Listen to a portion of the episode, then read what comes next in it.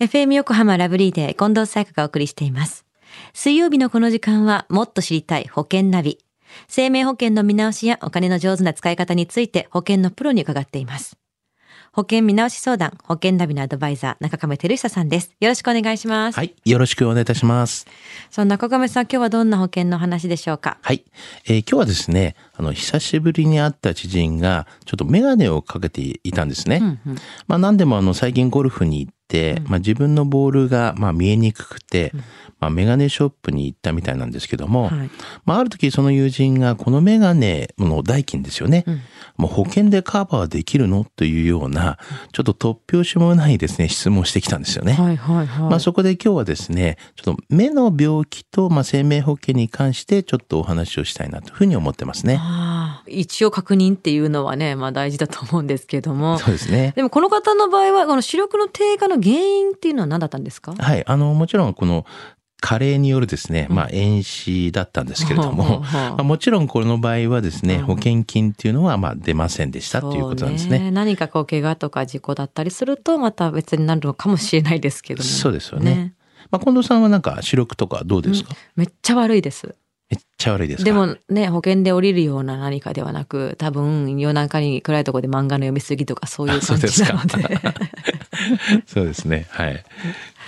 まあ、あの、まあ、視力の、まあ、低下っていうのはですね、まあ、そういった、こうね、夜間にこう見ちゃうっていうのもあるんですけども、はい様々な、こう、原因があって、うんあの、病気による場合もありますよね。うんうんあの、明らかにこう、突然目が見えにくくなったとか、はいあの、片方の目だけ見えづらくなったとかいうような場合ってありますよね。うんまあ、できるだけそういった場合には早く、まあ、医師に相談するようにしていってほしいんですけれども、はい。まあ、ここでは早めに受診した方が良い代表的な病気についてちょっとお話をしたいと思うんですけど、はい、教えてください。はい。あの、代表的なものはですね、白内障なんですよね。うんあの、水晶体が、まあ、濁る病気なんですけどもね。はい。あの、加齢とともに発生頻度がまあ高くなって、うんまあ、日本では70歳以上の、まあ、人の方が、だいたい80%以上がかかっているとも言われているんですねななんだ。はい。あの、視力低下、もしくは、まあ、視界がぼやけるとか、うんまあ、霞むとか、うんあとは眩しいといった、まあ、症状が特徴なんですけれどもね。かなりの方たちがじゃあ悩まれているんですね。そうですよね。白内障で手術される方もいますもんね。そうですね。まあ、あの、白内障の手術っていうのは、あの、眼内レンズという、まあ、人工の水晶体を入れる、こう水晶体再建術というですね、あの方法で行うんですね。はい。このあの、眼内レンズには2つの種類がありまして、うんまあ一つは、あの、単焦点眼内レンズっていうのがありまして、はい。で、もう一つは、あの、多焦点眼内レンズっていうなんですね。うんうんで、単焦点眼内レンズを用いた手術っていうのは、はい。あの健康保険がまあ適用されているため、はいあの自己負担っていうのは最大3割という形になりますよね。はい。まあ、一方、この多焦点眼内レンズを用いた、まあ、水晶体再建術については、まあ、長らくこの厚労省の、まあ、先進医療に指定されていたんですけれども、はい。まあ、2020年の3月末をもってですね、まあ、先進医療から外れたんですよね。うんうん。